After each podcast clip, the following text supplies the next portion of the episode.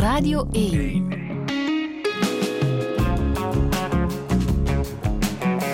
Douche. Met Friede Lesage. En met Miet Warlop. Goedemorgen. Goedemorgen, Friedel. Hoe gaat het? Uh, goed. Uh, nu wel.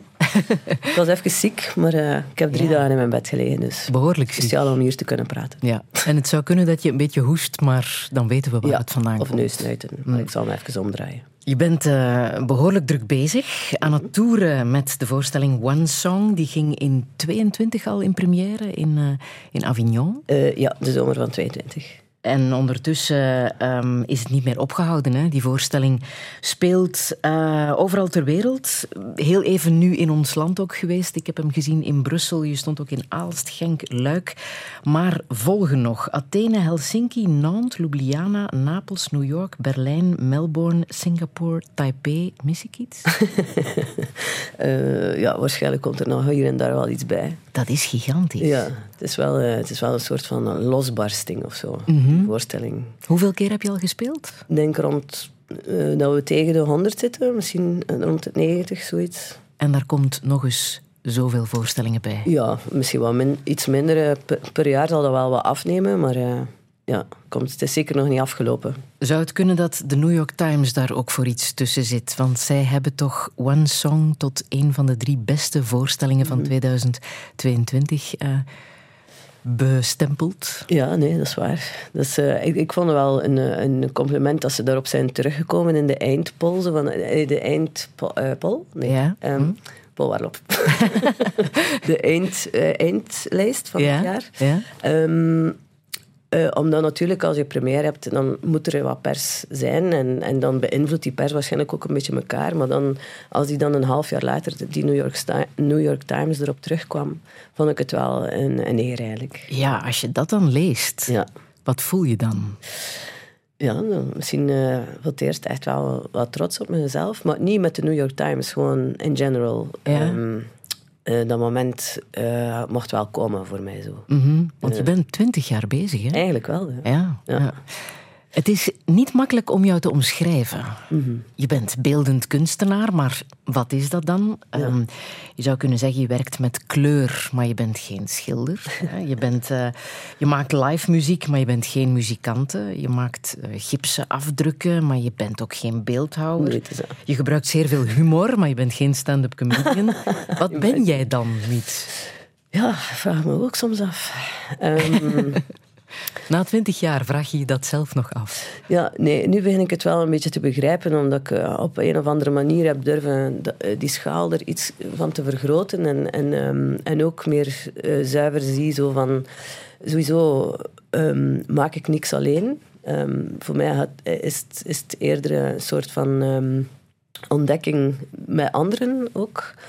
Iets leren kennen, een medium leren kennen en, en vooral ja, in een idee, een soort van mentaliteit zoeken samen met anderen. Ja. Veel mensen hebben al heel veel dingen geleerd die op een soort van natuurlijke manier in mijn parcours terechtkomen door hun persoonlijkheid of door hun talenten eigenlijk ook. Waar ik zin in heb om die van dichtbij gewoon um, samen iets mee te doen. Ja. Dat is mij wel altijd om te doen geweest. Los daarvan um, zeg ik niet dat, dat ik daar totaal niet belangrijk in ben in dat werken, maar gewoon, um, ja. Teamwork. Teamwork, Dat ja, is het wat jij doet als Of uitwisseling. kunstenaar. Uitwisseling. En, ja, ja. ja. En hoe zou jij jezelf omschrijven als mens?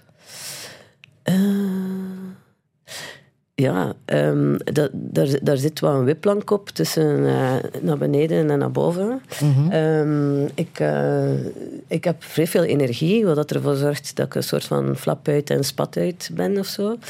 Um, maar uh, ik kan mij ook wel laten zakken soms. en dat zit op een heel korte tijdspanne. Dus sommige mensen gaan over vijf weken door drie emoties. En ik kan dat soms op twee minuten. Dus dat zorgt ervoor dat ik een beetje, um, ja, dat er soms wat een kermis, e emotionele rollercoaster is.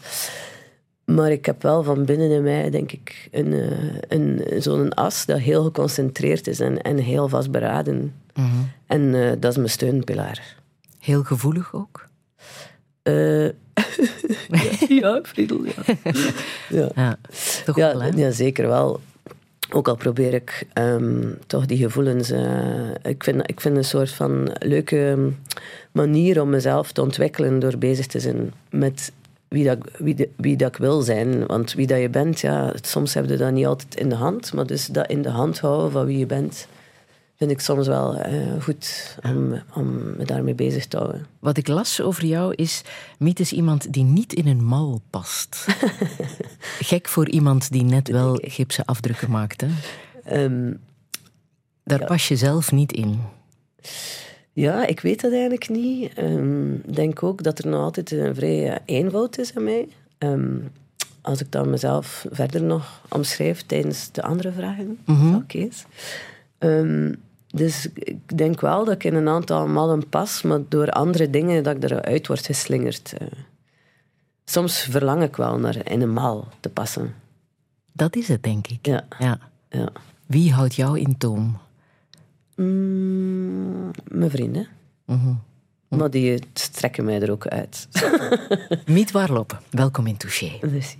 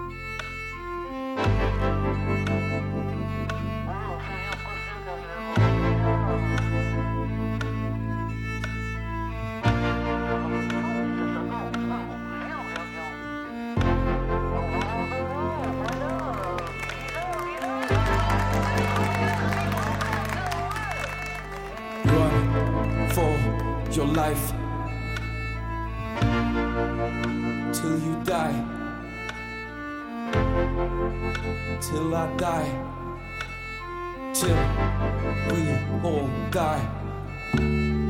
Run for your life till you die. Till I die. Till we all die. Run for your life till you die. Till I die.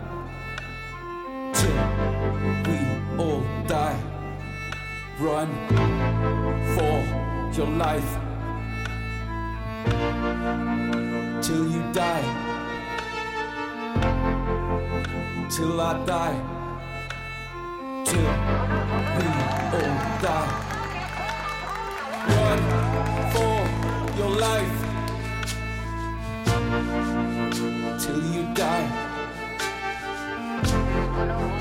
Till I die do or die. Run for your life till you die. Till I die. Till we all die. Run for your life till you die till I die, till we all die. Run for Run for your life till you die, till I die, till we all die. Zo klinkt die fascinerende voorstelling One Song die momenteel aan die wereldtournee bezig is. Hè, Mietwarlop, een nummer dat een uur lang in de hoofden van eh, de toeschouwers wordt geprent, terwijl er van alles op het podium gebeurt. Wat we hier horen is ook te zien. Hè. De metronoom die tikt, Wietse Tange die zingt terwijl hij op een loopband loopt. Een violiste die op een atletiekbalk een heel uur lang viool staat te spelen. Een drummer die het hele podium bespeelt. Gitarist die zijn buikspieren oefent. Nee, de gitarist zit er niet in, maar een pianist, Een die pianist. eh, op, ehm, op een springplank staat en Ja. een ehm, bassist die sit-ups doet. Ja. Ja. En dan ook nog eh, toeschouwers hè, op het podium. Ja, die zijn wel absoluut Supporters. nodig. Ja, de supporters. En, Ja. de, en de cheerleader. Ehm, en dan nog de commentator slash ar- arbiter. Ja. Ja. Die door een megafoon aan het eh, schreeuwen Ja. is. Inderdaad. Een heel team dat jij moet aansturen. Hoe begin je aan zo'n voorstelling? Heb jij rituelen voor je eraan begint? Ehm, ik begin daar heel ehm, kalm aan door eh, een aantal props eh, te zoeken. Ik moet nu wel zeggen met One Song dat dat heel duidelijk was wat ik wou doen. Die voorstelling is ook is zeker geen herneming, maar wel haakt verder op een, eh, op een voorstelling dat ik twintig jaar geleden heb gemaakt. en is eigenlijk een soort van requiem. Hij was twintig jaar geleden een, een requiem voor eh, mijn broer dat overleden was. En eh, ik dacht dat het goed was om, eh, twintig jaar later dat als Histoire de Theater op, op die vraag van Milo te antwoorden. Met die, ehm, eh, wat, wat wilt uw werk voor u zeggen? En hoe is dat begonnen? Waarom doe je wat je doet? Dacht ik, ja, ik ga toch misschien eh, de, wa- eh, de waarheid of, of, of, of het juiste werk eh, op de juiste plek even zetten. Ja, want het verlies van jouw broer is echt wel mee bepalend geweest voor jouw werk de voorbije twintig jaar. Ja, ik denk dat toch wel, ja. Ah. Op het moment dat ik afstudeerde, verloor ik hem. Ehm, ja, dus eh, je wordt meteen gecatapulteerd in een soort van void, eh, waar dat je niet weet eh, hoe dat je dat gaat overleven. Ehm, en natuurlijk ben je wel goed omringd, maar ehm, je moet daar toch je eigen pad in zoeken. En dus in het begin eh, had ik dan met mijn vrienden een sportband gemaakt. Dat eigenlijk die, die sport tegen de tijd. Dus die metronoom waar wij samen tegen aan het vechten waren. Die sportband was een soort van schreeuw, of jazz, eh, geschreeuw eigenlijk, van een half uur. En daarom heb ik dan in One Song eh, woorden gezet eh, op, die, op, die, op dat sportgebeuren. Ehm, want na twintig jaar kijk je er natuurlijk wel eh, voor het eerst misschien op terug van wow, wat was dit nu eigenlijk allemaal? En hoe kijk je daarop terug? Hoe is dat verdriet geëvolueerd? Ik moet, ik moet zeggen eh, dat als ik erop terugkijk, dat ik toch wel versteld sta van eh, wat het toch allemaal was. Want uiteindelijk eh, loop je er vooral de hele tijd, probeer je er doorheen te lopen en, en kijk je eigenlijk niet echt naar wat er gebeurt. Je, je, je, je wilt gewoon vooruit en, en je wil... Je wil dat eigenlijk niet heel je leven laten bepalen, ook al je- denk je dat niet bewust, maar toch, ehm, je, gaat in overlevingsmodus. En ehm, wat, je daar, wat je daar precies allemaal dan doet, ja, dat doe je ook maar. Je, je- je- je probeert gewoon verder te doen. En dan, als ik dan nu op terugblik eh, en mijn ouders zie staan en mijn broer soms, dan denk ik, wauw, we hebben dat toch allemaal gedaan. En zie ons nu, twintig jaar later, eh, kunnen we de, allee, ben ik wel blij dat ik dat stuk kan maken en daar iets kan over zeggen. Om, omdat je vooral beseft in die twintig jaar dat je vooral niet alleen bent, hè, die door zo'n dingen gaat. Dat is de boodschap die je wil meegeven? Ja. Dat je nooit alleen bent als je zoiets doormaakt, dat je iemand verliest? ja, iemand, eh, dat kan ook, ja, ik denk verlies in general, dat, dat ons dat eigenlijk verbindt en niet het winnen, maar eh, dat verliezen ons verbindt. En ik was op zoek in die voorstelling naar de lyric dat ik zou schrijven, samen met, met Jeroen dan. Maar uiteindelijk is het alleen maar over, dat, over ehm, een soort van loss of verlies. Ehm, ja, omdat ik toch het gevoel heb dat we in een soort van winning world eh, leven. Ja. Denk ik toch dat het beter is in plaats van te spiegelen of zo, van eh, de wereld er weer te geven, van meer te zoeken wat dat eronder zit en, en uiteindelijk eh, de armen naar het publiek uit te steken en, en te voelen van we, hebben, we, we delen dat. Ja. Run for your life wordt er gezongen. Jasper is gestopt met lopen. Hè. Hij heeft de loopband stilgezet. Hij is uit het leven gestapt. Ja. Had je dat voelen aankomen? Ehm, dat is moeilijk te zeggen nadat dat dan gebeurt.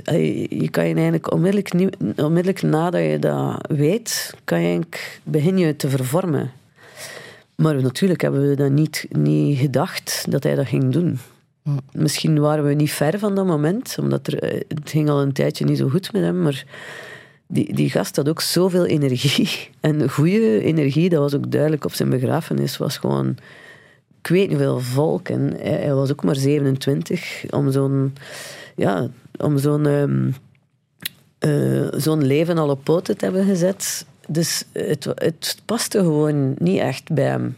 Om het niet te willen, omdat hij zo levenslustig was. Zo grappig was en zo enthousiast was. Dus ja, eh, Maar toch, er was een dode hoek. Heb je ooit verteld? Hij had een dode hoek. nee, dat, dat zei ik over mezelf. Ja, dat zeg jij over jezelf. Ja. Ah, dus jij hebt een dode hoek. Eh, bedoel je dat ik, dat ik dat niet heb zien aankomen? Hmm, dat je misschien soms ook dat gevoel hebt van... eh, hoe draait deze wereld nu?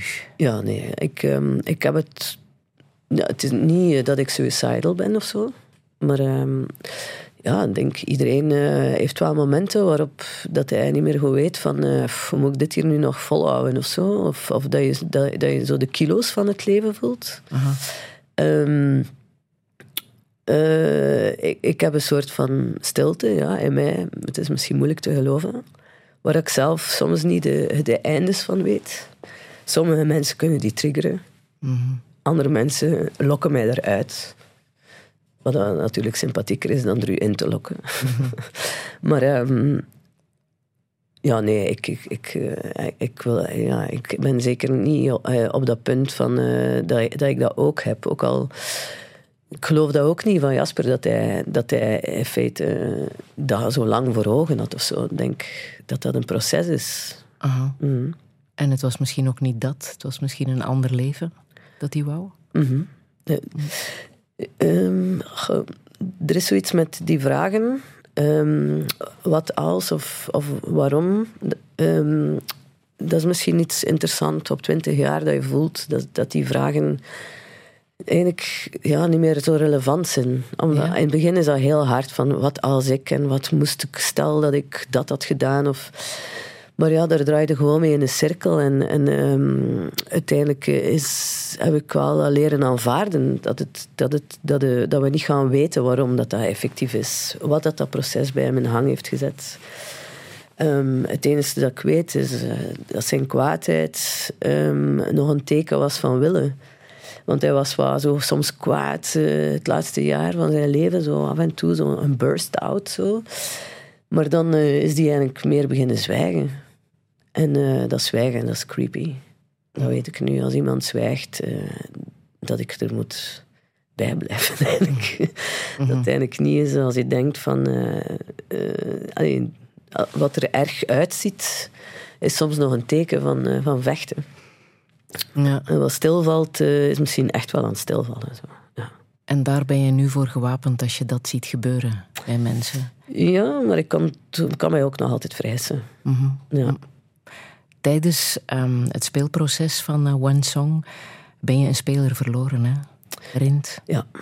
een jaar geleden. Moet ook een shock geweest zijn. Eh, ja, dat was, dat was, ehm, dat was intens. Vooral, ehm, dat stuk is al zo emotioneel geladen.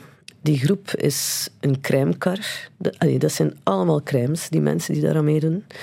Eh, die, die zijn fantastisch eigenlijk. En die staan wel... eh, Ik heb het wel toegelaten, of, of voor gekozen, dat die groep wat in verbinding met elkaar stond. Dat die eigenlijk elkaar al een beetje kennen, of zelfs goed kennen.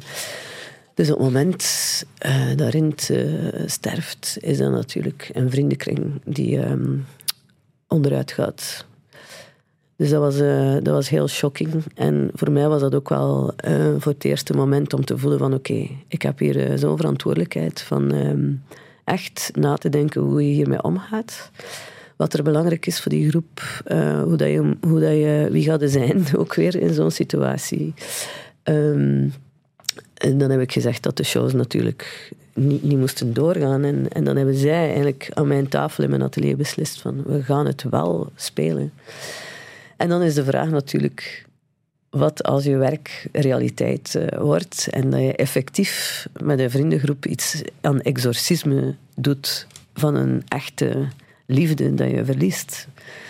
Dus ik vond dat wel eh, ik vond dat heel, ehm, heel intens. En zij ook. allee, dat, was, dat was heel intens. Eh, dat uur one song voor Rint, eigenlijk met zijn familie erbij. Ehm, maar dat moest van hun gebeuren. Voilà, dus dat is gebeurd. En dan ehm, hebben wij een stuk van Rint ook uitgestrooid op een boot in Barcelona. En er echt een, een, een ritueel van gemaakt. Ik denk dat dat wel belangrijk was. Mhm. Hij is er nog altijd bij. Ja, zeker. Iedere keer als we schreeuwen voor de voorstelling. Mhm. Ja. Dat doe je. Ja. Ja.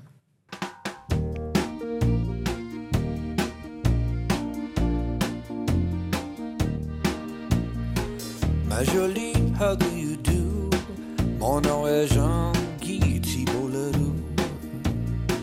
I come from east of Gatineau. My name is Jean-Guy, ma jolie. J'ai une maison à la fontaine where we can live if you marry me. Une belle maison à la fontaine where we will live. You and me, oh jolie Louise. Tous les au soleil, I will work till the work is done. Tous les matins au soleil, I did work till the work is done. And one day, the foreman said, Jean-Guy, we must let you go. Et puis mon nom est pas bon anymore. Oh, Louise, I'm losing my head. I'm losing my head. My kids are small, four and three. Et la bouteille, she's mon amie. I drink the rum till I can't see.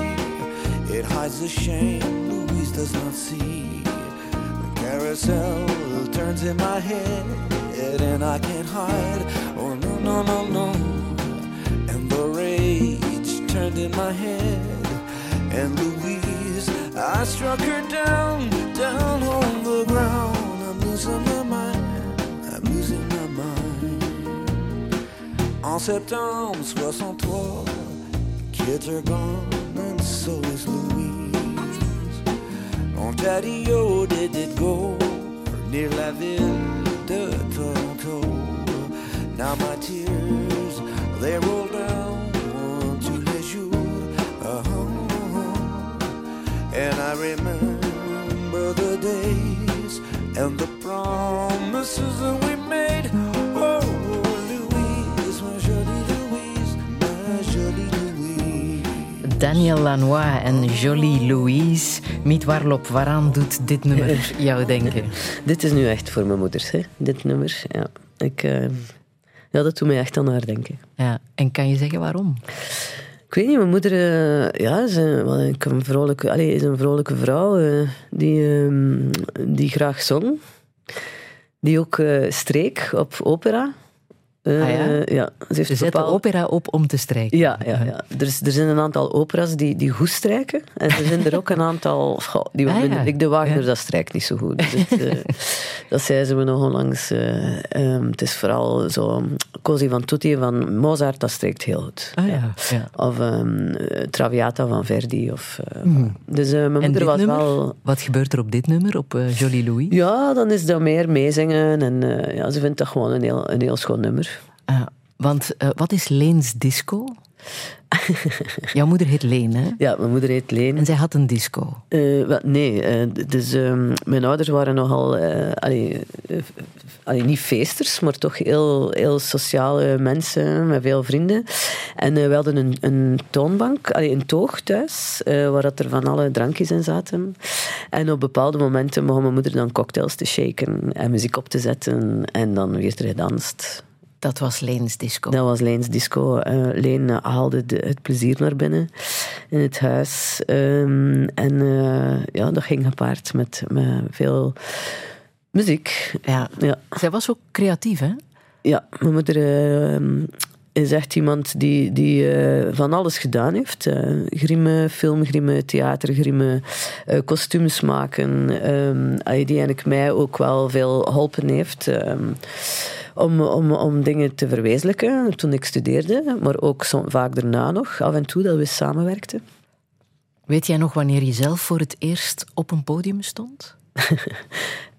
Ja, de, de, ehm, toen ik denk zeven, zes was, speelde ik ehm, eh, Antigone in Oedipus, dus de kleine Antigone Mhm. ehm, van Dirtange. In de amateurkring van mijn vader, waar mijn vader toen voorzitter van was. Hij zat ook in eh, de theaterwereld. Ja, ja, zeker.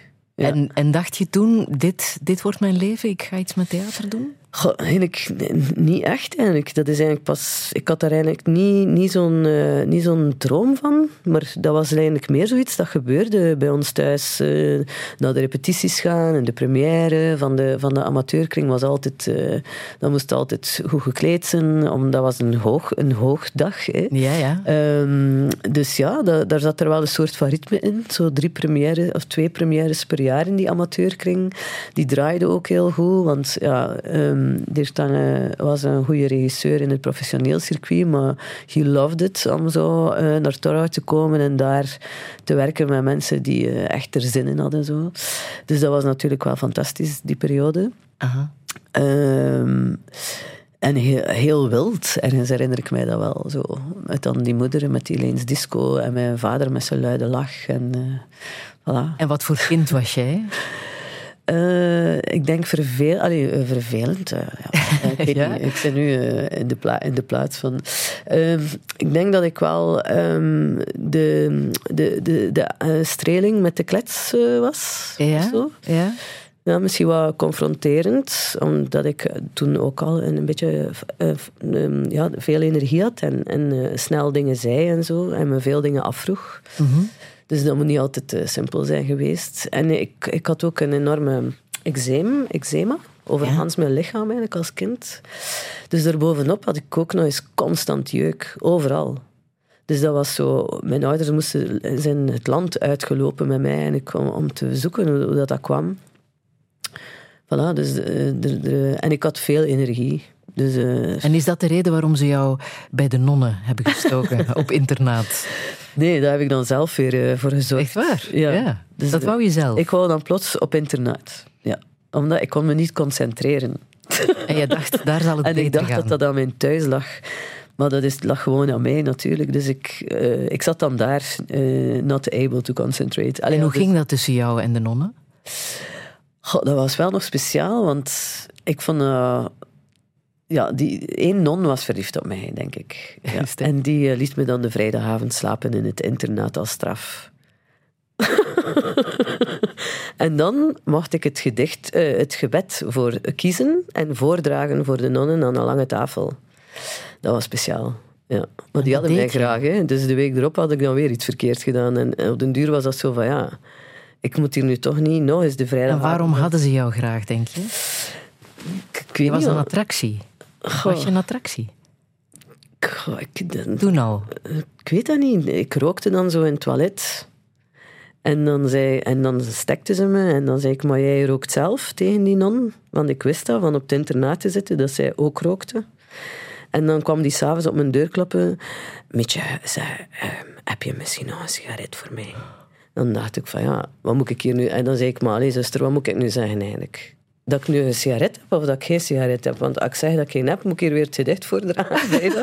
of het gebed voordragen. En, en, al- en, en als, ik, eh, als ik geen heb, dan, ja, dan kun je niet roken. Dus ja, wat gaan we hier nu eigenlijk mee doen? Hoe oud was jij toen? Goh, zes, eh, vijftien of zo. Ja. Ja. Heb je die nonnen later nog gezien?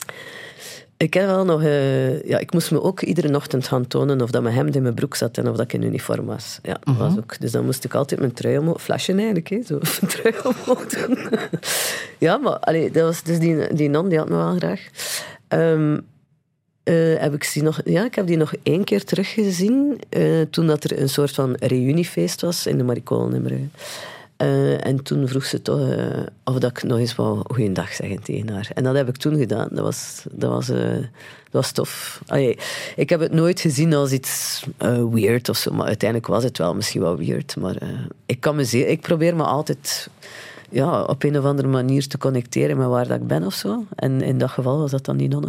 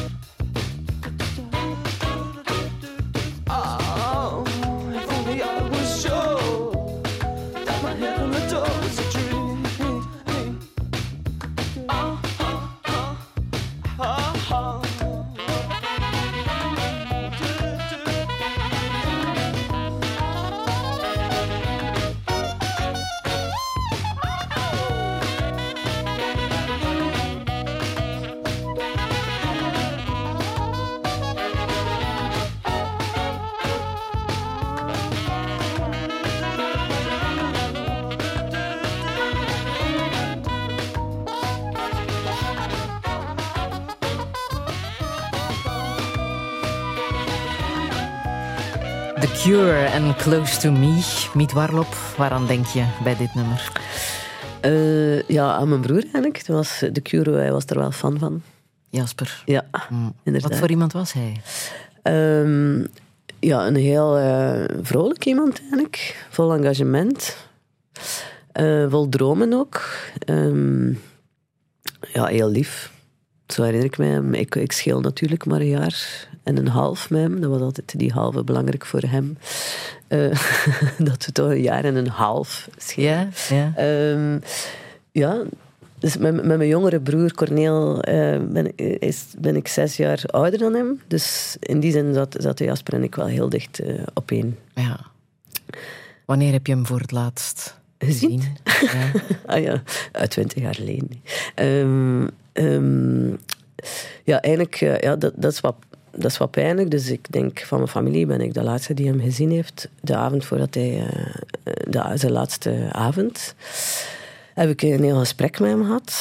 Ehm, toen eh, voelde ik echt wel van... Wow, ehm, het gaat echt niet... oh, je hebt echt wel veel vragen en waar je precies niet uit geraakt. Dat was ook niet de, de eerste keer dan eh, dat we gesprekken hadden over wat moet ik doen en ik weet niet zo goed wat ik met mijn leven moet doen en dit en dat. En, ja, eh, eh, logically encouraged iemand. En het is iets van, maar alleen, dat, ehm, dit kan toch, of we kunnen toch zo doen. Of, die had zich ook de vraag gesteld of hij wel echt was, zei hij. En dan zei ik, ja, dat is te zien hoe je dat bekijkt. Ik bedoel, als jij niet echt bent, dan ben ik ook niet echt. En als, jij echt, als ik echt ben, ben jij ook echt. Dat, hangt af van hoe, je, hoe dat je de dingen wil zien. eh, maar eh, naar mij weten is het, zijn, we, zijn we echt. eh, en, en ja, maar dat zijn zo van die vragen. Ik voelde toen ook wel dat hij eh, een beetje zijn omgeving los...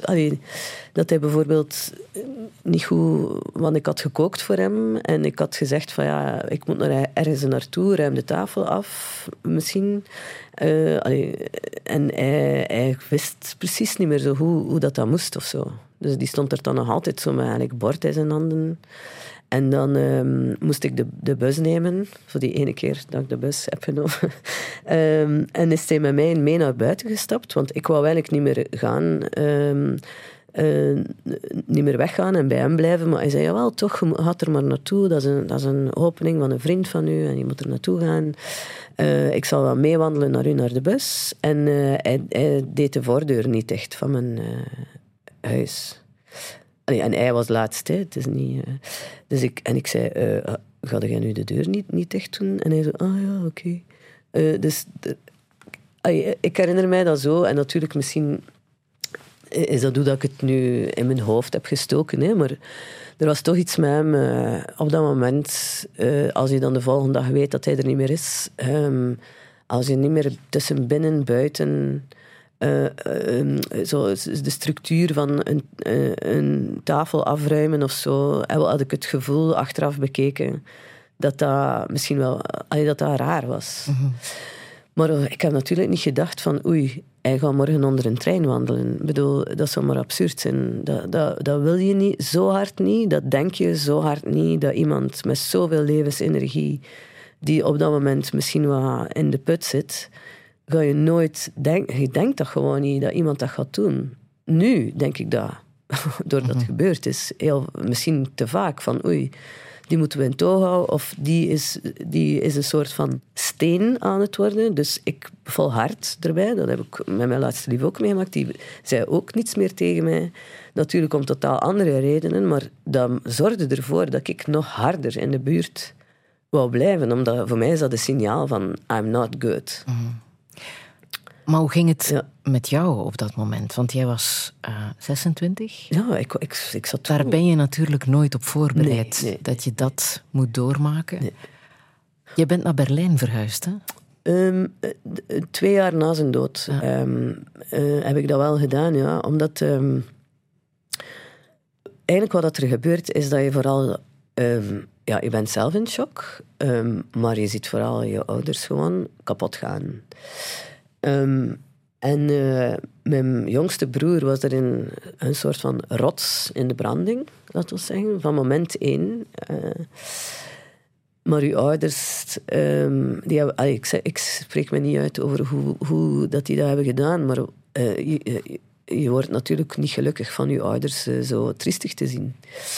Waarschijnlijk geldt dat ook voor hen naar ons toe. Dus het punt is dat je soms elkaar niet echt zo goed kunt helpen eigenlijk op zo'n moment. En, en dat je dus ja, voor jezelf na twee jaar is er iets van, bon, ehm, ik moet misschien iets met mezelf ondernemen om, om uit die cirkel van we gaan naar daar en we gaan naar daar. En we hebben het er niet altijd over, maar het hangt er altijd wel. En natuurlijk, de stoel is leeg. En de eerste kerst en de eerste nieuwjaar en de verjaardag. En de, dat zijn allemaal ehm, op zich niet allemaal momenten waarop dat je dan allemaal met je hoofd op tafel ligt of zo. Dat ook niet, maar het, het is wel, eh, het verandert iedereen zijn leven. Dus je leven is eigenlijk gedaan en je moet het gewoon op restart duwen. En dat heb jij gedaan in Berlijn. Is dat daar gelukt? Heb je een nieuwe weg kunnen vinden voor jezelf? Ehm, dat is toch een belangrijk moment geweest voor mij. Ja. Om, ehm, ja, om, om alleen ook dat te doen. Ehm, eh, ook met wat ik bezig was, om een beetje afstand, ook die, die gesprekken of die, die eh, pijnlijke discussies er rond. Niet, niet dat er eh, iemand vond dat er iemand schuld aan had of zo, want dat is natuurlijk het, het ergste. Dat er geen. Er is geen. Er is niet echt een schuldige, dat is iemand is verantwoordelijk voor zijn eigen daden. Hè. Ja. Allee, of er valt. Allee, eh, in, in ons geval denk ik eh, niemand voor eh, met de vinger gewezen te worden. Maar jij zat daar in Berlijn. Ja. En je had een atelier gevonden met een mooi uitzicht.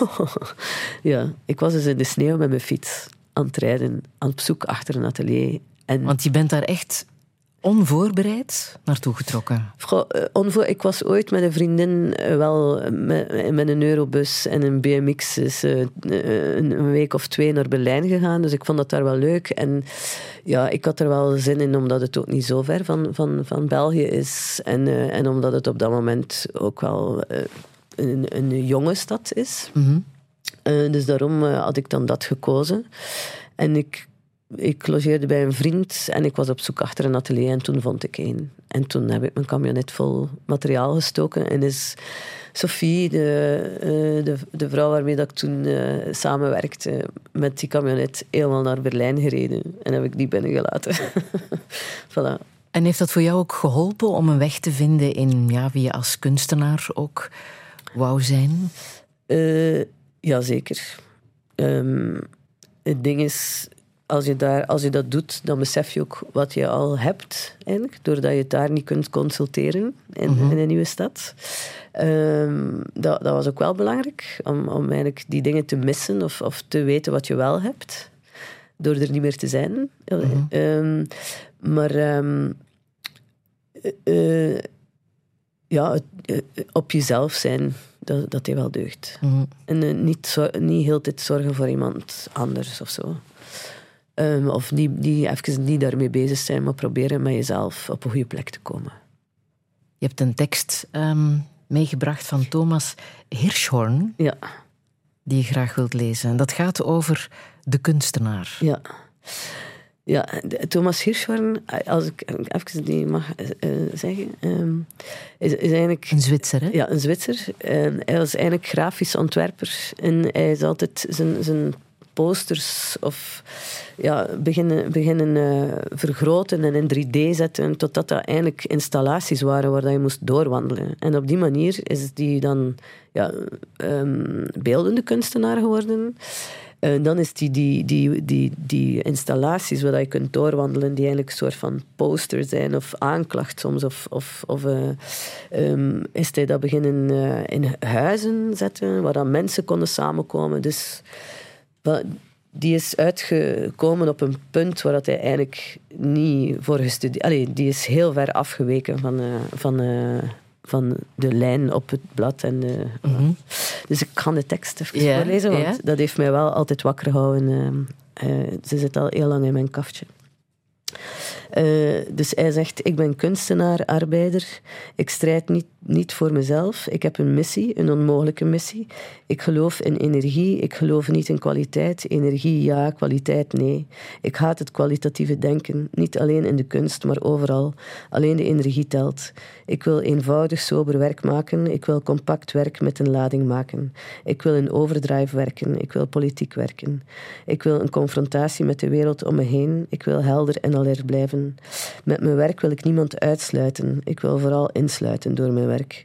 Ik wil, vech- ik wil vechten zonder me af te vragen of ik win of verlies. Kunst is voor mij een werktuig. Een werktuig om de wereld te leren kennen. Een werktuig om, om de werkelijkheid te ontdekken. Een werktuig om het verstrijken van de tijd te ervaren. Ik vraag me niet af of mijn werk functioneert. De waan van de dag zet aan tot een vlucht in het persoonlijke, het particuliere, het geselecteerde, het uitverkorene, de pseudo-zelfbeschikking. De waan van de dag weerspiegelt de angst voor identiteitsverlies. Alles moet van binnenuit komen, ook mezelf in confrontatie met mezelf. Ik geloof in het verzet in de kunst. Ik wil werken met wat van mij is en ik wil vrij blijven.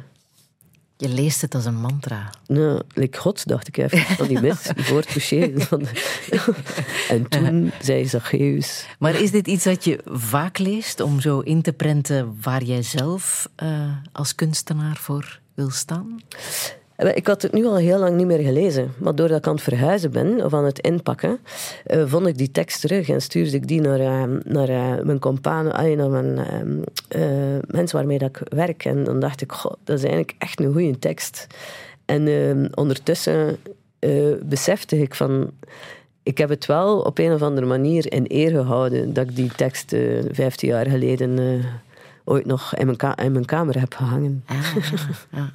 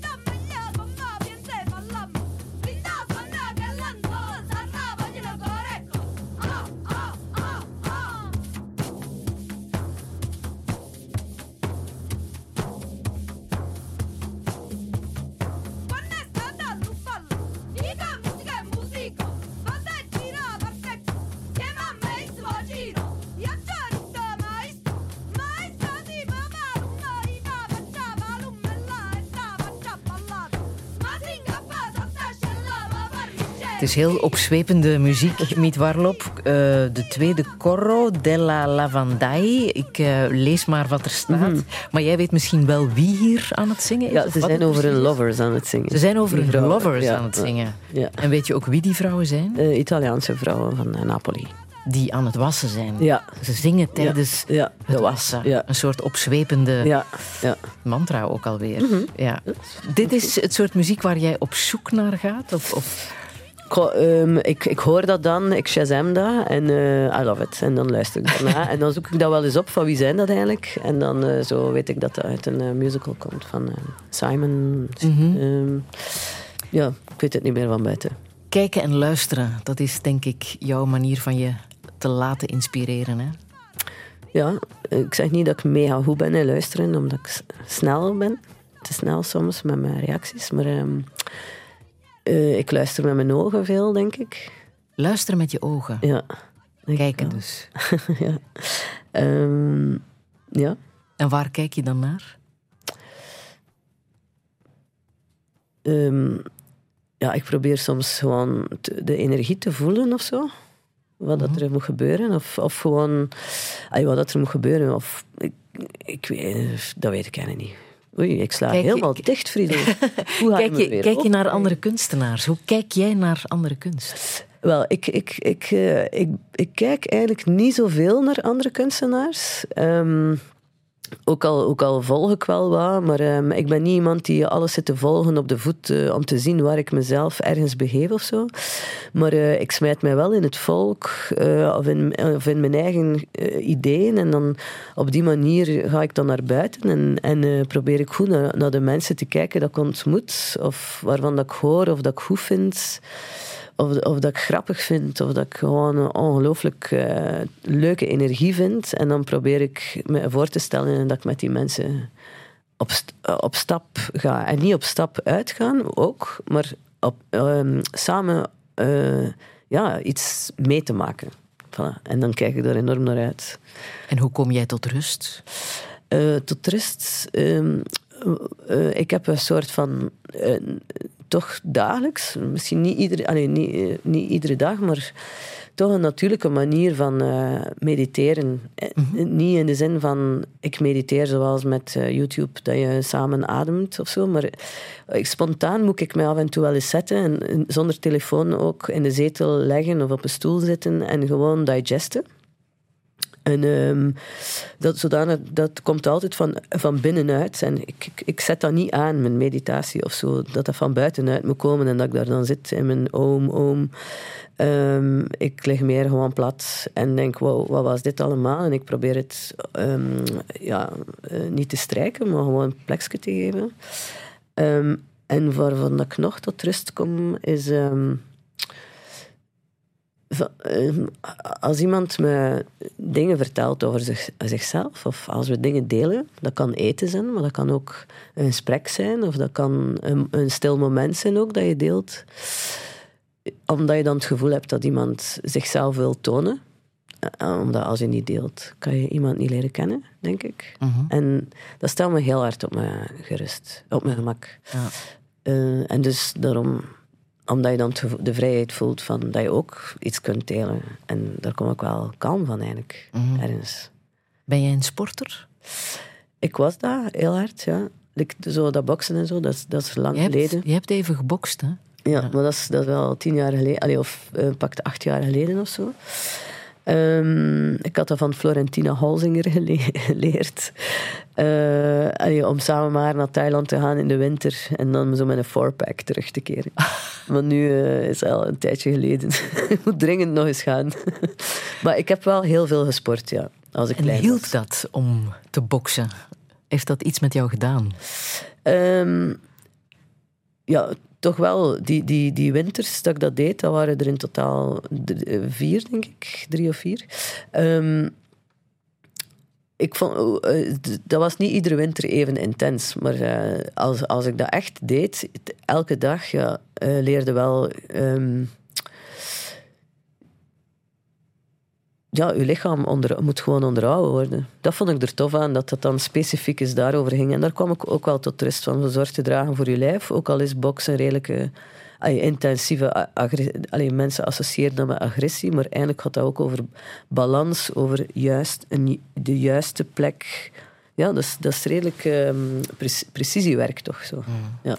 Ik laat nog heel even muziek horen ehm, uit eh, de film Blow Up, themamuziek van Herbie Hancock. Eh, Blow Up is een film van eh, Michelangelo Antonioni, ehm, waarmee hij de Gouden Palm heeft gewonnen. Je bent een Antonioni-fan, hè? Ja, ik vind, dat wel, ik vind dat wel van de betere cinema.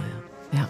Of Omdat toch nog het echte cinema. echt Ja. oude auteursfilms zijn. Mhm, Ja. mhm. Ik, ik, eh, ja, ik hou van Antonioni, hoe dat hij ook met zijn locaties eh, heel het gevoel eigenlijk al ehm, eh, uitzet. Eh, niet uitzet van switch off, maar toont Ja. de emotionele power van de, van, de- van de ruimte eigenlijk. Dat is Ja. zitten en genieten. Ja.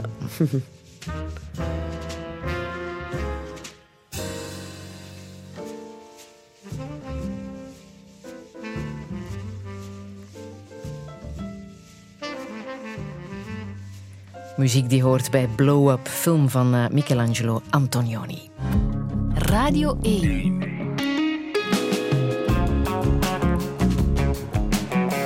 Douche.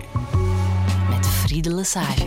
En met beeldend kunstenaar Miet Warlop. Twintig jaar staat ze ondertussen in het vak en haar voorstelling One Song reist met succes de hele wereld rond.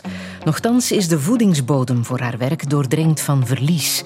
De dood van haar broer draagt ze al even lang met zich mee. Hoe kan je mensen opnieuw met elkaar verbinden? Wat betekent zorg dragen voor haar? En bepalen we zelf wie we willen zijn?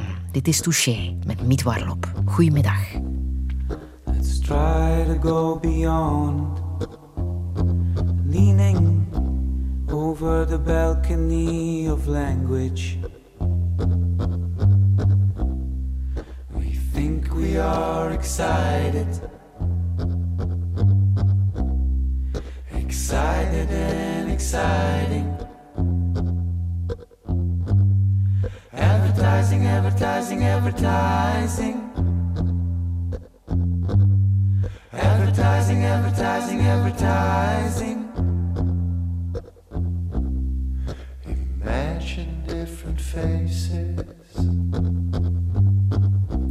Have an obsession for hands.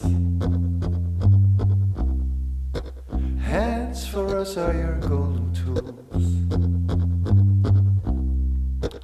For reasons, but also to achieve, to reach out, to save, to care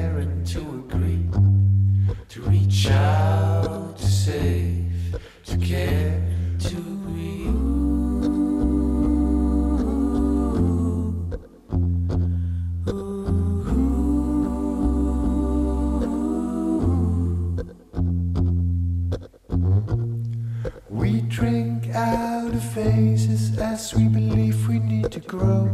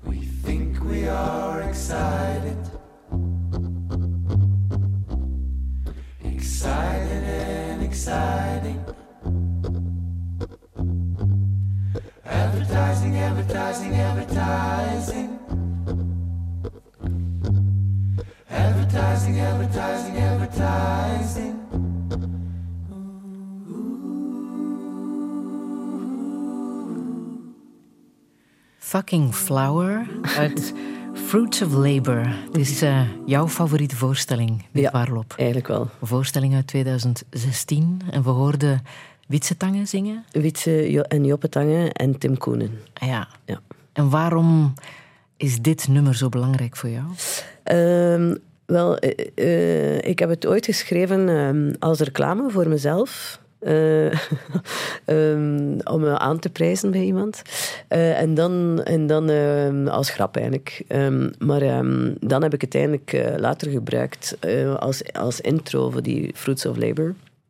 Omdat het gaat over eh, hoe- wij al- als mens ons kunnen voelen, eh, hoe belangrijk eh, en existentieel het hand is, waar je alles mee kan doen. Allee, die, die eigenlijk, ehm, ja, dat staat in die tekst. eh. To reach out, to share, to agree for erotic reasons. eh, to reach out, voilà, daar kunnen we alles, alles eigenlijk ehm, in verbinding mee zetten. Ehm, eh, en nu ben ik mijn draad kwijt. Maar het is fascinerend wat je zegt, dat de handen Mhm. toch wel heel veel betekenis hebben in ja, wat wij doen als mens. Niet alleen dat we die werkelijk als een, Mhm. Tool. een tool kunnen gebruiken, maar wat we daarmee doen Ja. is van levensbelang. Ja, nee, dat is waar. Daar kan je iemand mee eh, strelen of mee kletsen. Of, eh, dat is gewoon je grootste uitdrukking. Mhm. Eh, Je kan jezelf voeden, maar je kan ook delen, je kan Ja. geven. mhm, Ja. Inderdaad. Heb je die band ook met voeten of met jouw benen? Heb je daar ook zo'n verhaal bij? Ja, nee, over mijn voet heb ik echt wel een, big story. Ehm, omdat ik eh, in 1999 heb ik eigenlijk onder een camion terechtgekomen. Het was wel mijn eigen schuld. Eh, maar ehm, ja, die camion is over mijn voet gereden en toen was die eigenlijk ehm, ja, klaar om af te snijden. Eh, af te, af te, die was gewoon kapot eigenlijk. En eh, dat was heel spannend, want eh, een, een jonge arts heeft die eigenlijk het, dat toch geprobeerd om die voet terug ineen te steken. En dat was echt op goed geluk. Ehm, en ehm, ja, in die tijd, nadat hij dat dicht had genaaid terug, eh, was het bang afwachten of dat er een infectie ging zijn of niet. En die infectie is niet gekomen en daarmee ehm, heb ik dus nog altijd die voet. Maar Maar dat was is er een mogelijkheid dat ze jouw been hadden moeten... Ah ja, absoluut. Ik, ik, ik heb twee keer eh, de psycholoog aan de deur gezet. Van als jij hier binnenkomt, dan om mij voor te bereiden op het verlies van een, eh, van een of andere voet of zo. Allee, niet van een of maar dan, eh, dan is het helemaal ja. van mijn voet. Ja. Dan is het helemaal voorbij. Dus ik wou niet met haar spreken. Je dacht, zo zal ik het eh, Nee, onheil Dit afwenden. gebeurt niet, dacht ik. Ah, je hebt volgehouden. Ja, eh, zo, zo- ik geloof daarom wel dat je in je hoofd eh, ruimte kunt maken eh, om dingen om te gebeuren. Allee, eh, dat je space kunt maken in je hoofd voor dingen te laten gebeuren, dat je absoluut wel. Ja. Maar Ja. het was wel heftig. Ja. Jouw voet hebben ze echt wel Ja. Terug moeten fabriceren. Want je Ja. hebt een, een, eh, Een inwendige skelet, ja. Eigenlijk, eh, al mijn een botjes inwendige zitten- prothese. Ja, dus eh, eigenlijk al mijn botjes zitten op, ehm, op metalen staafjes. En, en de het tweede kootje van mijn, van mijn tenen is, is, is eigenlijk overal weggehaald. Dus dat is dan maatje 36 en maatje 37 eigenlijk. En, aan die voeten. Ehm, ja. Maar dus, ik kan mij voorstellen, toen was je 19. Eh, eh, ja. Dat moet een onwaarschijnlijke wake-up call geweest zijn. Want Ja. jouw leven had er wel even helemaal anders Ja. kunnen uitzien. Je als wordt je wel op slag je voet was verloren. Ja, nee, tuurlijk. Je wordt op slag vijf jaar ouder, laten we zeggen. Eh, Je bent volledig op jezelf gesmeten. Ik was natuurlijk te wild, hè, want ja, dus daarom dat dat ook gebeurd is. Ehm, eh, ja, dus je wordt wel eh, plots aan een bed gekluisterd met al die vragen en al die ja, spanning eigenlijk. En je probeert daar zo goed mogelijk eh, mee om te gaan. En hoe is die revalidatie verlopen? Hoe was dat voor jou? Eh, Ik zat met mijn moeder, allee, ik zat bij mijn ouders thuis. We hadden dan een bed uitges, uitgetrokken, allee, een, een zetel tot bed gemaakt in, in ons huis in Torhout. En daar lag ik dan, in het midden van de living. Je kon niet meer stappen. Heel de tijd met mijn been omhoog. Nee. Ja. En die moest ook eh, ja, op controle gaan. Dat was een stuk van die voet eh, eh, afgestorven. Dat moest dan eh, het, met huidtransplantatie. Allee, dus dat was ook niet alleen de accident, dat was dan ook heel de, ja, heel de, heel de nasleep daarvan, die verzorging. Ehm, ja, het goede was wel dat ik met mijn moeder daar eh, op een of andere manier wel heel eh, dicht was. Of zo. Want jij moest je laten verzorgen. Ja. Lukte dat? Kon, ja. je dat? kon je dat aanvaarden? Eh, Dat jij moest verzorgd worden? ja, het kon niet anders. Dus, ik kon niet weglopen. Dus dat is moeilijk. Zoveel was wel Ja, duidelijk. nee, Ja. Dus, wegrollen, dat ging. Maar als ik jou nu zie, is daar niets van te merken. ja, Bovendien, als mensen jou zien tijdens jouw voorstellingen, Mhm. is daar ook helemaal niets van te merken. Want wat je doet op een podium is behoorlijk heftig voor iemand die een prothese in zijn voet heeft. Nee, dat is waar. Mijn chirurg vindt dat ook eh, even achterovervallen als hij mijn website ziet. Maar eh, ja, als je dreigt iets te verliezen, dan wil je het misschien eh, wel heel hard plots. Dus ik, ik probeer er eigenlijk alles mee te doen. Ik besef dat dat, dat ongelooflijk dat is. Dat, dat ik eigenlijk, inderdaad, like dat u zegt, niet in die situatie ben gekomen dat ze dat hebben geamputeerd. Eh, maar ja, dat wil natuurlijk zeggen dat ik nu op mijn 45ste opnieuw op controle moet. En dat ik er ook wel gewoon door toch al die dingen te willen doen wat ik eh, ja, heb gedaan wat ik wou doen. eh, ja, is er natuurlijk wel ook iets mis mee nu. Dus ik moet dat nu ook wel misschien opnieuw laten doen. En dus Ja. komt er een soort van tweede, ja, tweede voet sessie. Denk Echt ik. Komt Ja. eraan. Ja. En hoe heftig kan dat zijn? Eh, dat, dat kan willen zeggen dat ze dat opnieuw even moeten eh, ja, uiteenhalen en weer in elkaar steken. Dat zal niet gaan, maar ik denk wel dat die, dat die kunnen eh, ja, in, mijn voorvoet vastzetten. Maar dan ga je het wel zien. Dus dan krijg ik een gehandicapte kaart, denk ik. Vanaf 10 procent. Ik weet niet. Ik denk, dan denk ik wel ja, dat ik ga manken. Zie jij nu in alles de humor? Goh, ja, ik kan er Is moeilijk... dat jouw manier van Ze- het is zeker ook jezelf te redden? Ja, nee, dat is waar, zeker. Ik kan het niet ontkennen, maar er valt ook niet veel anders. Allee. Dan kan je er maar beter mee lachen. Ja, of de moed erin houden of zo. Ja. Ook ja, ik vind dat, dat wel grappig om mezelf voor te stellen eh, al mankend. Allee, niet grappig, maar ik heb er al een systeem voor gevonden dat je toch niet gaat zien doordat ik gewoon heel traag ga stappen. Waardoor dat je niet ziet dat er een soort van hapering in zit. Dan kan je misschien daar weer iets mee doen. Ja. Maar het is zo dat jij in je voorstellingen ehm, regelmatig een derde been laat opduiken. Je Ja. maakt gipsen afdrukken van je eigen been. Dat heb je in een van je voorstellingen gedaan. En dat been, dat gaat al even mee, hè? Ja, het zit ook in One Song. Het ligt ook Ja. naast de, de, de, de, de commentator. Bij- bij Dat haar- is jouw verhaal.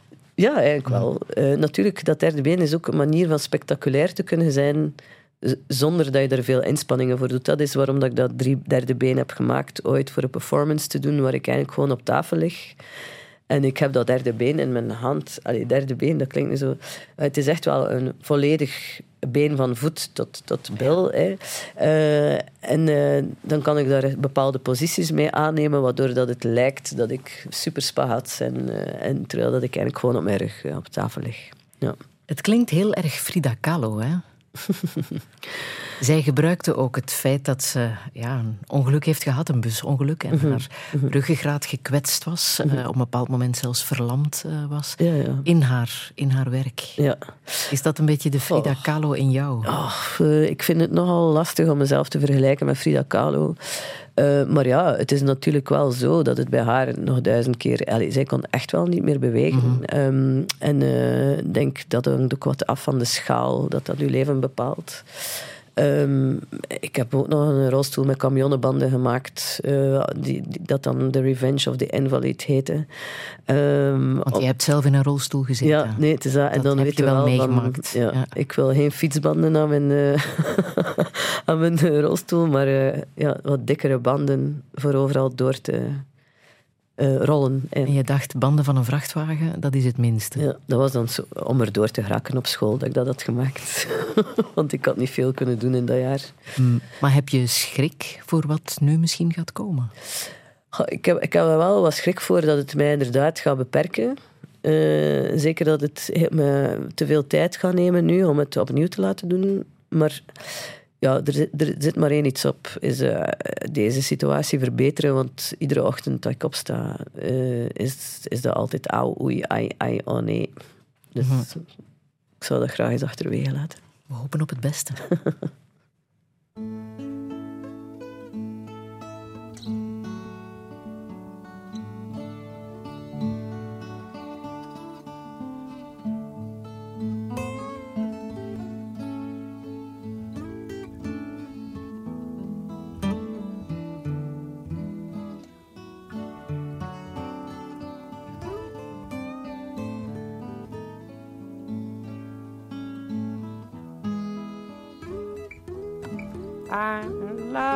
baby.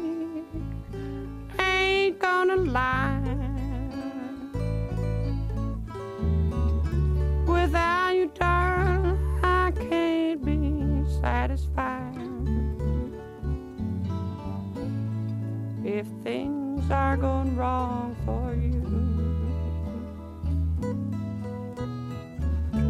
you know it hurts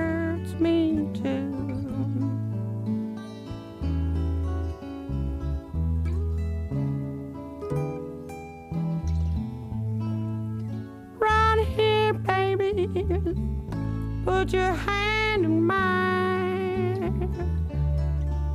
I've got something to tell you, darling.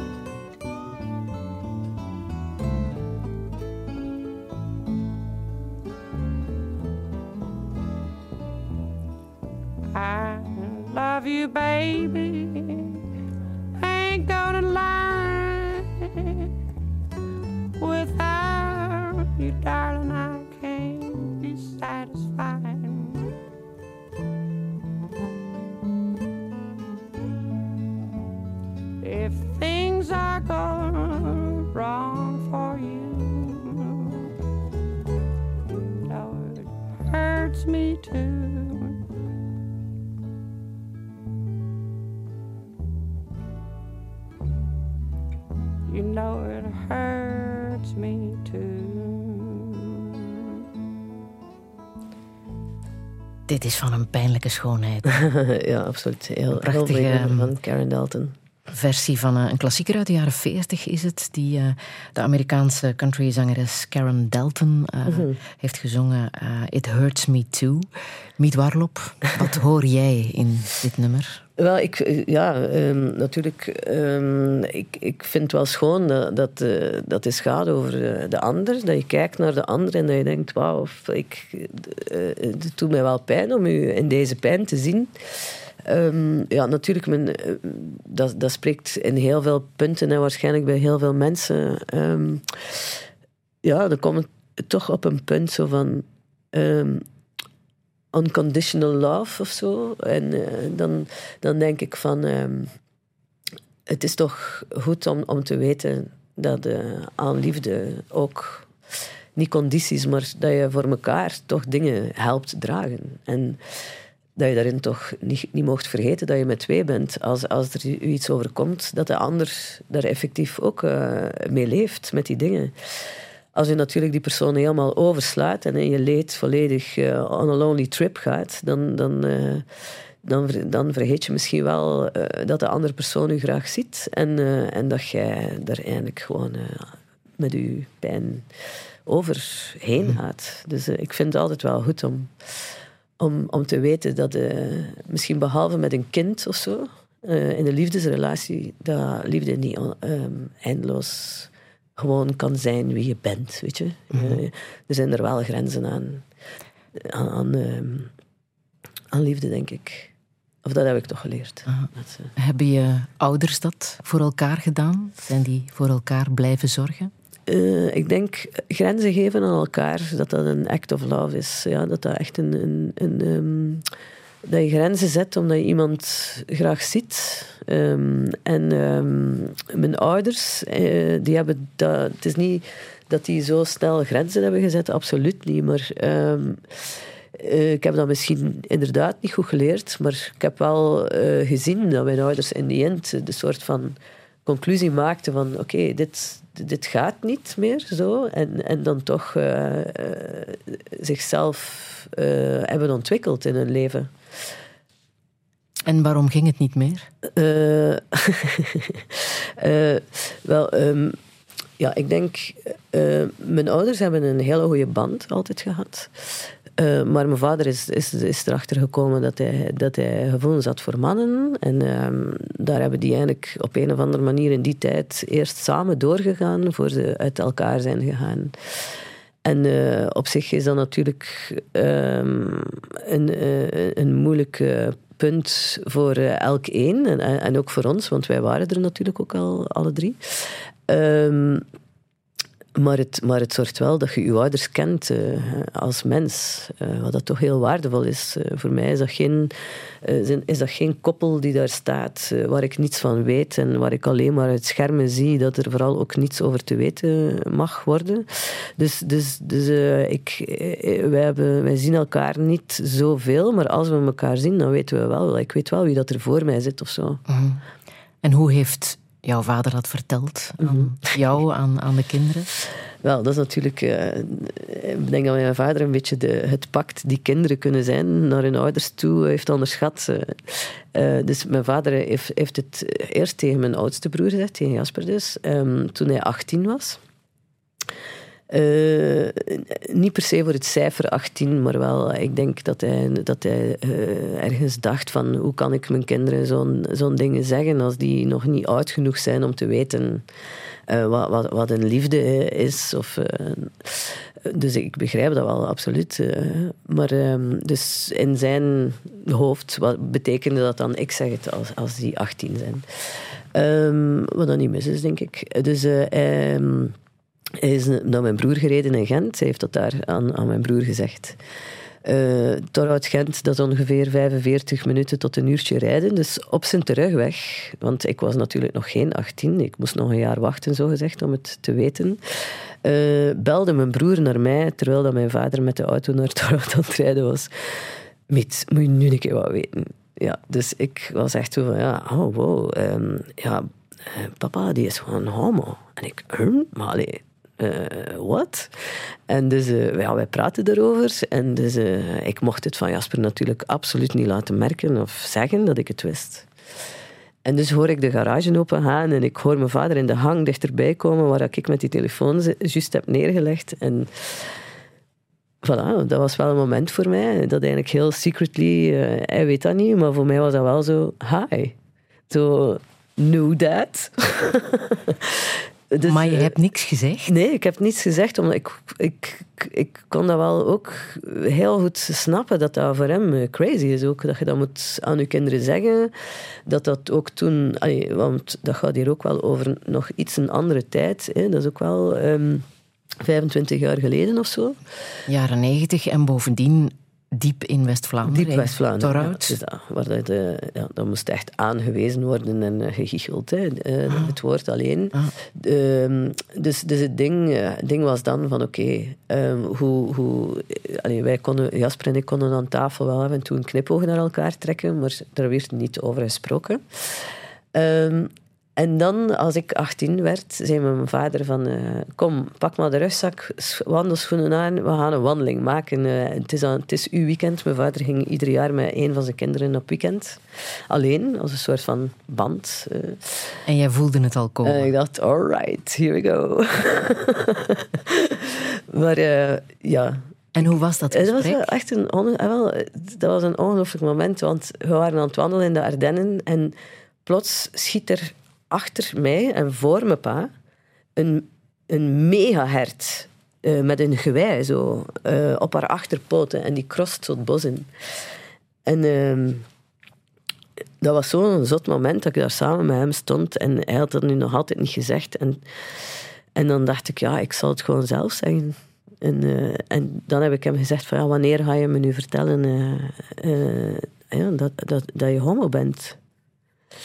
Voilà, en dan eh, zijn we in de Orvals of de Paiters gevlogen, daar ergens in, eh, in, in het rond, eh, het café, café in de Ardennen. En hebben we er wel een hele tijd over gepraat. En welke herinnering hou je daaraan over? Wat was voor jou het belangrijkste uit, uit dat gesprek? Ik denk toch, ja, heel belangrijk is dat je toch eh, naar elkaar toe komt.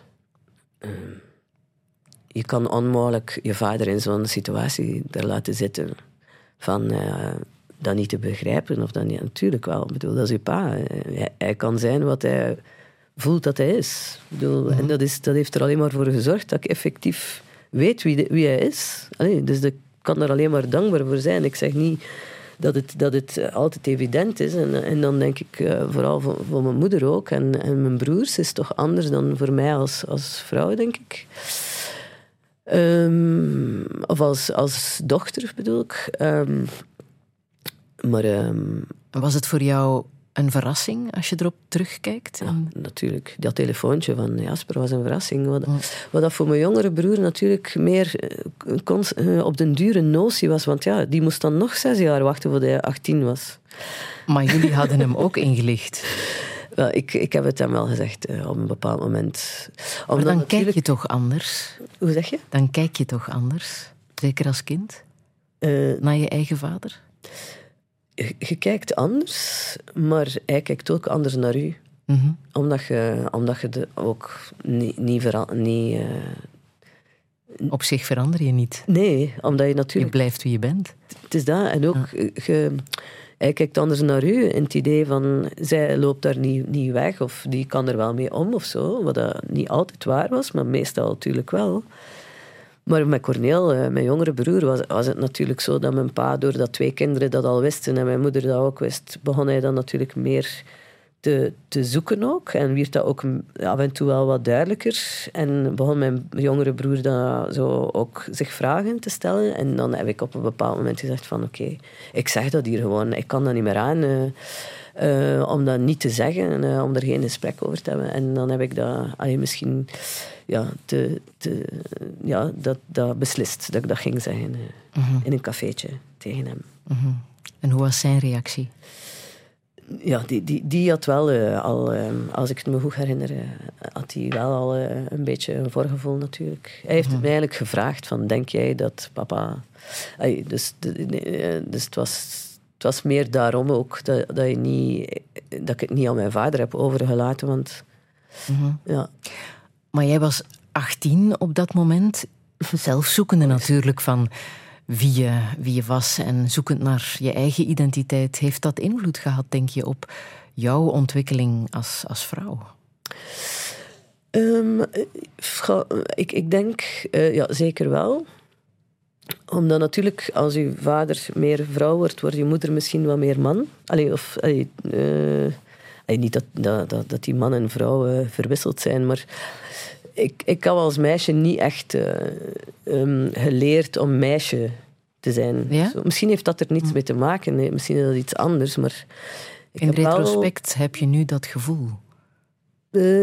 ja, maar daar heeft mijn vader weinig mee te maken. Ik denk meer de dynamiek die dan ontstaat is, is dat ik juist met mijn vader een betere, een betere band heb. Ja. En hoe komt dat? En misschien met, dat, dat, dat het met mijn moeder wou, wou, wou ik, ik... Ik wou natuurlijk ook wel dat zij een goed leven had. En, en, en, en dat, het me, en, en dat zij er niet, niet zo... Ja, het is, het is wel een shock ook natuurlijk voor haar, waar zij probeerde mee te leven of uit te geraken. Eh, en uiteindelijk zijn ze uit elkaar gegaan, maar dat was ook niet onmiddellijk of zo. Dat was ook in die tijd gewoon iets, wow, eh, wat gaan we daarmee doen? Er is, is maar één oplossing, is elk uw leven eh, terug heruitvinden. Mhm. En open kaart spelen? Heeft dat ook geholpen? Hoe moeilijk dat dan mhm. ook moet geweest zijn op dat moment? Ja, ik vind dat wel. Dat is, dat is een courage, hoe zeg je dat? Dat Ja. ik van mijn ouders heb geleerd. eh, Zij hebben de moed gehad ja, om, om, open moed kaart te spelen. om, eh, om open kaart te spelen. Ja. En, en om naar elkaar toe te stappen met je diepste eh, dingen en elkaar erin te helpen. Mhm. Eh, en elkaar de tijd te geven om ook daaraan te wennen. En dan hopelijk zo goed mogelijk voor elkaar te blijven zorgen. Want dat ze nog, nog steeds contact... Allee, er, is niet, er is geen ruzie in, Mhm. mijn, eh, in mijn familie. Er is nooit echt ruzie geweest. En hoe gaat het nu met jouw vader? Maar goed, ja. Mijn vader is ongelooflijk. Ja. Hij is mijn held natuurlijk. Ehm, eh, hij, hij loopt iedere week toch twee keer vijf kilometer. Hij is 73. Wow. Ja, dus, Mhm. En de, hij zit soms s'avonds nog wat pintjes te drinken en dan, god, maar morgen gaan lopen, hè, het is zevenen. Dus dan denk je van, ja, wauw, amai. Ik kan het niet, hè, vijf kilometer gaan lopen om zeven uur 's morgens als ik pinten heb gedronken.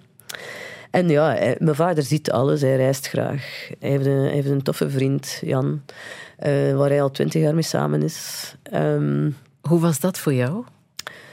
Om ineens een... Hoe zie je dat dan? Ja, is dat dan een, een stiefpapa of, of eh, een pluspapa? Ja. Ik, ik zie dat wel zo. Natuurlijk, wij waren al... Ik was al 27, dus eh, veel, veel opvoeden was er niet meer bij. Maar ehm, ik kan wel zeggen dat ik die mannen graag zie, hè, waar mijn vader mee samen is. Of dat ik die toch zeker aanvaard eh, als, als, zoals je het lief van je ouders moet aanvaarden op een bepaald moment. Mhm. En jouw moeder? Mijn moeder is een schat. Eh, zij, ja, zij heeft geen eh, nieuwe, nieuw lief, laten we zeggen. Ehm, ja, Ze heeft jullie. Ja, dat is waar. Zij heeft ons volledig ingepakt. She said, I can be a frog. I can be a bat. I can be a bear. I can be a cat. She said, I can be a lion. I can be a Gila monster. I can be a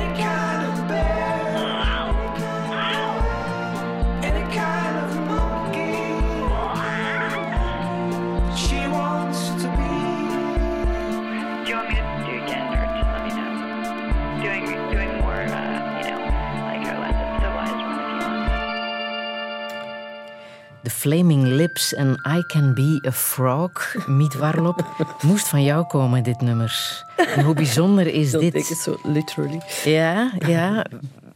I Can Be a Frog? Is het zo? Kan, kan jij een kikker zijn als je wil?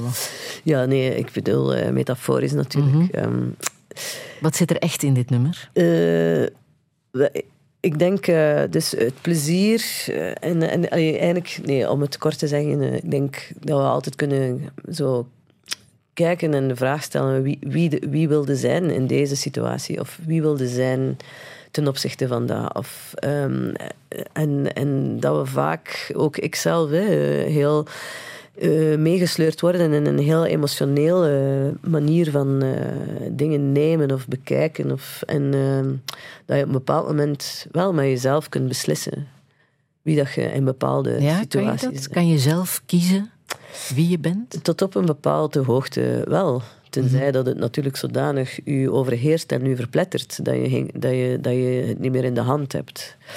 Ehm, Dan gaat het over eh, hoe je omgaat met bepaalde situaties. Ja, inderdaad. Ehm, dat kan in de liefde zijn. Dat kan, dat kan eh, bijvoorbeeld, als we het daarnet hebben eh, over, over mijn ouders of mijn, in de situatie met uw vader die tegenover u zit met, met zo'n nieuwe levensweg of zo. Eh, wie gaat het zijn? Hadden de dochter zijn die zeggen, maar zij, dat moet ik niet weten. Allee, of je kunt wel eh, eh, ehm, een beetje beslissen op wat voor toon eh, dat je verder gaat. En ik heb er zelf ook al heel veel moeten leren daarin. Ehm, eh, sommige mensen kunnen mij gek maken, dat is ook wel duidelijk gebleken.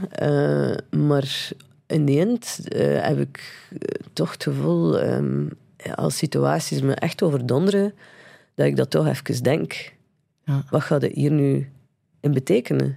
Wie wil jij zijn? Ja. Ja. En dan ga ik er misschien soms te ver in, eh, in, de- in het begrip. Of ik kies natuurlijk altijd om, ook door mijn verleden en mijn broer of zo, die sterft en dat je niet weet waarom, dat je probeert zoveel mogelijk mensen te begrijpen. Maar ik, ik heb er wel al wat, eh, wat te ver Mhm. Want dat in zijn natuurlijk factoren die meebepalen eh, wie jij dan bent, hè? Waar je zelf inderdaad. geen invloed op hebt natuurlijk. Ik probeer er nu aan te werken. Door bijvoorbeeld eh, voor mezelf, eh, even alleen aan mezelf te denken. Ik, kan je dat zeggen, wie jij wil zijn op dit moment? eh, op dit moment wil ik er vooral zijn voor mezelf. Ehm, Omdat je dat niet genoeg bent geweest? Ja, ik heb, ik, heb me, ik heb me nogal laten meeslepen in mijn vorige relatie met de problemen van iemand anders. En ik heb daarin mezelf verlaten, of achtergelaten eigenlijk, in een situatie die onhoudbaar was en, en leugenachtig. En eh, ik, eh, ik wist het eigenlijk wel, maar ik wou het misschien niet zien. En ik ben daarin met mezelf eh, absoluut te ver gegaan. En ehm, ik kan mezelf dan moeilijk vergeven omdat, eh, omdat het toch wel een hele ambitieuze liefde was van, van mijn kant. ehm, wa- waar ik toch een vorm van schaarste heb ontdekt. Eh, aan de andere kant. Eh, en, en dat heeft me heel veel pijn gedaan. Maar dat zorgt er nu wel voor eh, dat ik mezelf op de eerste plaats ze- zet. En eh, dat, dat ik bijvoorbeeld nu heb een huis heb gekocht. waar ik vooral alleen kan mijn nest maken. Natuurlijk, die relatie zat ook over een cruciale leeftijd. Dus er is wel van alles beslist ook. Eh, dat ik geen kinderen wil, dat ik die ook niet zal hebben. Eh, en, en dat is perfectly fine. Ehm, maar dus, dat is wel een verschil als je, een relatie begint op je, zes, op je vij- eh, acht- eh, 37 en dat stopt op je 44, dan heb je wel als vrouw een soort van cruciale leeftijd overgestoken of zo. Maar allee, eigenlijk voel ik me wel, wel goed hoor. Eh, maar eh, het was toch wel het, eh, het ongelooflijk dal eigenlijk. En kan je zeggen, als je zegt, ja, ik voel mij nu wel goed, dat het helpt als je er bent voor jezelf? Ja. Als je voor jezelf Ik denk, ik ben er nu echt Zorgt. wel... Ja, ja. Ah. ja. Ik vond niet dat ik dat niet deed, want ik heb dat zo hard geleerd eh, van die veerkracht eh, dat ik al nodig heb gehad van, van jongs af aan. Eh, om, ik heb dat, hè. Dat, is, dus, dus, dat is het probleem niet, maar op den duur veerde zo hard mee dat je denkt, eh, misschien even tot stilstand komen. En eh, dat is nader bekijken. en de liefde? Daar geloof ik nog altijd in. Iemand moet het ook gewoon willen, hè. Mhm. Ja, uw liefde. Of uw liefde moet in balans zijn met de liefde van iemand anders. En de liefde voor uzelf is eh, toch een soort van vereiste, denk ik. Of om een ander te kunnen graag zien. Je hebt ooit gezegd, ehm, Van de liefde eis ik één ding. Het moet toffer zijn dan alleen. En dat vind ik nu zeker. Nu gaat het echt lastig worden. Nu zijn we pas echt af. ja, nee. Het moet echt veel toffer zijn Ja, nee. dan En alleen. ik moet wel zeggen dat ik... Ik heb misschien ook wel, eh, als ik dan één iets leer uit heel de situatie, dat ik misschien zelf moet zeggen dat ik niet... Dat ik graag alleen ben en veel alleen ben. En allee, ook, eh, dus, maar op een andere manier dan eh, als je in een relatie alleen bent. bent hè. Want wat heeft het jou gebracht, het alleen zijn? Want het leven verandert, hè? Je, Ja. je doet andere dingen met andere mensen. En ja, je bent ook wel wat ouder ondertussen, dus ik vind het ook wel heel... eh, Ik heb een druk leven, dus ik vind het ook wel vrij fijn om, om soms eh, alleen uit te blazen ergens. Eh, Dat gebeurt eh, niet zoveel. En ik mis vooral een thuis, maar die komt eraan. Dus Mhm. ja. Maar voel je dat je ook op een andere manier contact legt met mensen? Anders ik kijkt, ben voorzichtiger. Anders kijkt ook naar mannen, vrouwen. Ehm, ja. Ehm, ik kijk niet echt anders naar mannen of vrouwen, maar ik probeer wel eh, een beetje te voelen eh, wie, wie dat er... eh, dat ik niet al heel de brug heb overgestoken voordat de ander u ook maar ziet. Dus dat probeer ik gewoon een beetje in Dat moet je even uitleggen. en wel, dat ik soms heel snel ja, iemand kan leuk vinden of, of potentieel in iemand zie nog voor misschien soms dat ze het zelf hebben gezien en, en er absoluut eh, wil delen met die persoon of, of dat ik die leuk vind en dan, en dan ga ik heel snel daarheen of zo. Allee, Ik bedoel dat niet op lie- liefdesvlak of zo, gewoon. Ik ben gewoon heel enthousiast eh, en ik wil mensen leren kennen en, en, eh, en soms vanaf een bepaalde dichtheid dan zijn ze ook forever in my heart. Dus ik moet gewoon oppassen tot hoe ver laat ik... Ga ik eigenlijk zelf aan iemand tonen, kom maar dicht bij mij en maak me maar kapot. Of love me, love me back. Dus dat, dat probeer ik nu een beetje meer in, in het oog te houden. Dat het eh, dat niet is van maak me maar kapot, maar dat is van eh, love me back. Je zei, ehm, ik heb nu meer vriendinnen. Ja. Dat, heeft waar. het jou gebracht. Ja, dat heeft het mij ook wel gebracht. Eh, ja, eh, dat, ik denk dat het ook wel een beetje de leeftijd is eh, waarop dat je mensen terugziet. Ja? Nieuwe vrouwen dat ik heb leren kennen, die in Brussel wonen. Ehm, ehm, ja, ik had, ik had nooit veel echt vriendinnen eigenlijk. Ja? En nu is dat toch iets nieuws. En wat ontdek je daarin? Ja, dat vrouwen eh, absoluut eh, grappig zijn en fantastisch om mee eh, door de wereld te reizen. Allee, ik, ik heb een aantal vrouwen, like Elisabeth Klink, de, de violiste. Diana Campbell is een, een, een nieuwe vriendin, want het is toch moeilijk om op latere leeftijd nieuwe vrienden te maken, waar je echt van voelt van this is for life. Mhm. En dat heb ik met Diana echt wel, dat heb ik ook met Wel een bijzondere vrouw, hè? ja, Dat is de directeur van... de Dhaka Art Summit en ook van ehm Oezbekistan Biennale. Eh, ja, die, die, eh, museumdirecteur. Eh, zij is curator. Mhm. Ja. Ze is geen directeur van een huis, maar eh, ze cureert biennales en niet, eh, toch in niet evidente landen. Maar ze zit aan de andere kant van de wereld. Ze woont hier, Ah, vlak naast. ze, wo- ze is een Amerikaanse, maar eh, ze woont hier eh, vlak naast de VRT-toren in een appartement Ja. waar ik ook mag logeren tot mijn huis af is. Maar ze werkt aan de andere kant van de ja, wereld. zij is altijd weg. Ja. Mm. Dus eh, ja. Nieuwe vibes. Nieuwe als vibes. wegvalt. ja, dat is waar.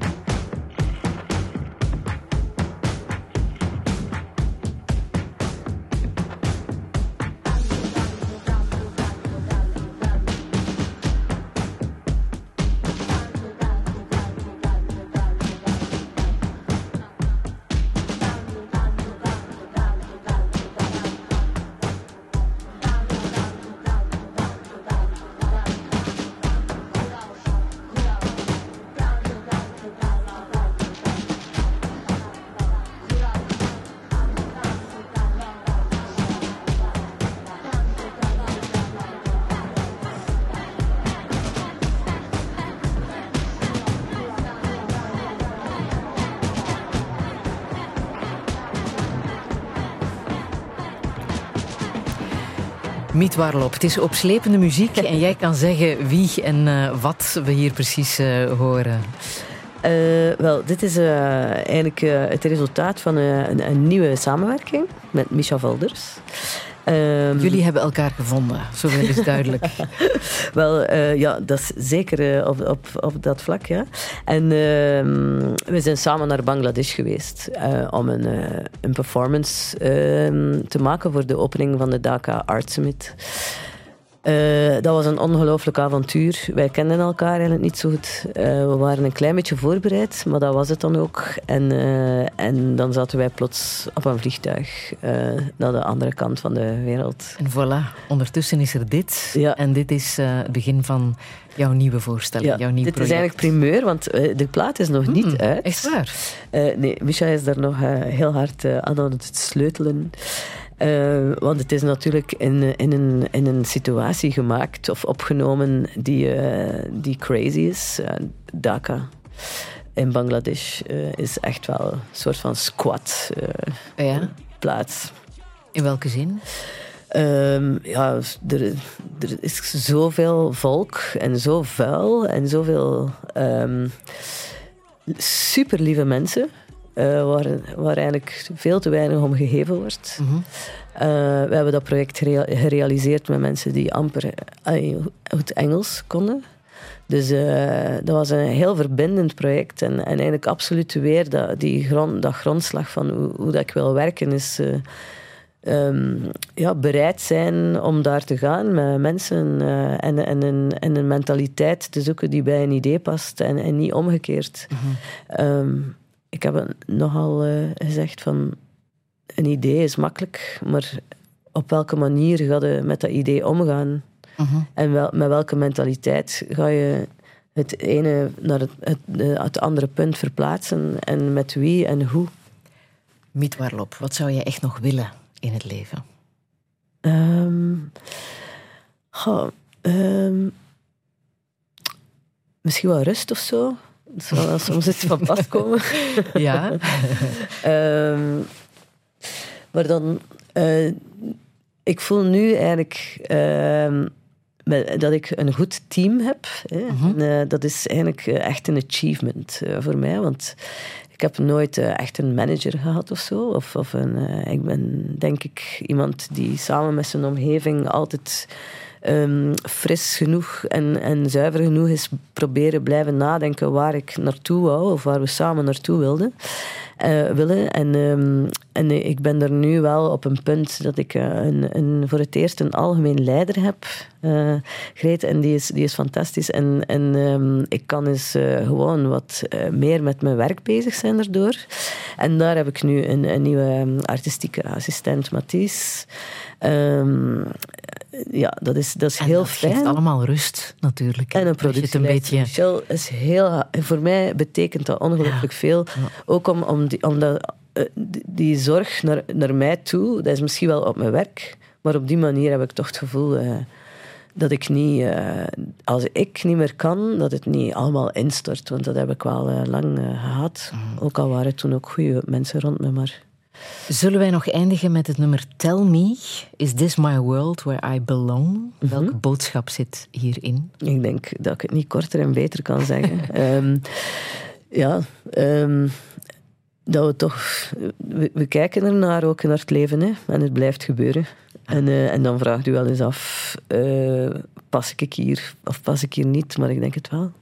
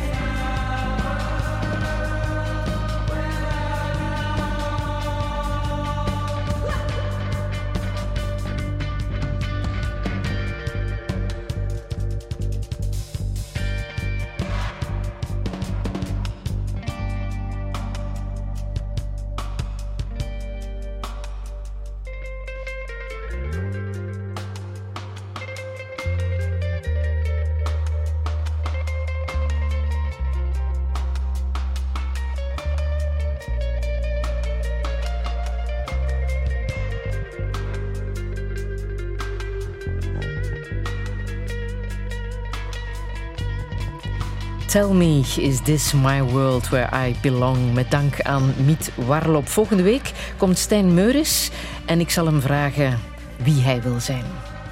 Ik wens jullie nog een heel fijne zondag. En Miet, jij ook. Hè? Ja, iedereen een fijne zondag. Heb je iets gemist? Je kan Touché herbeluisteren in de app van VRT Max.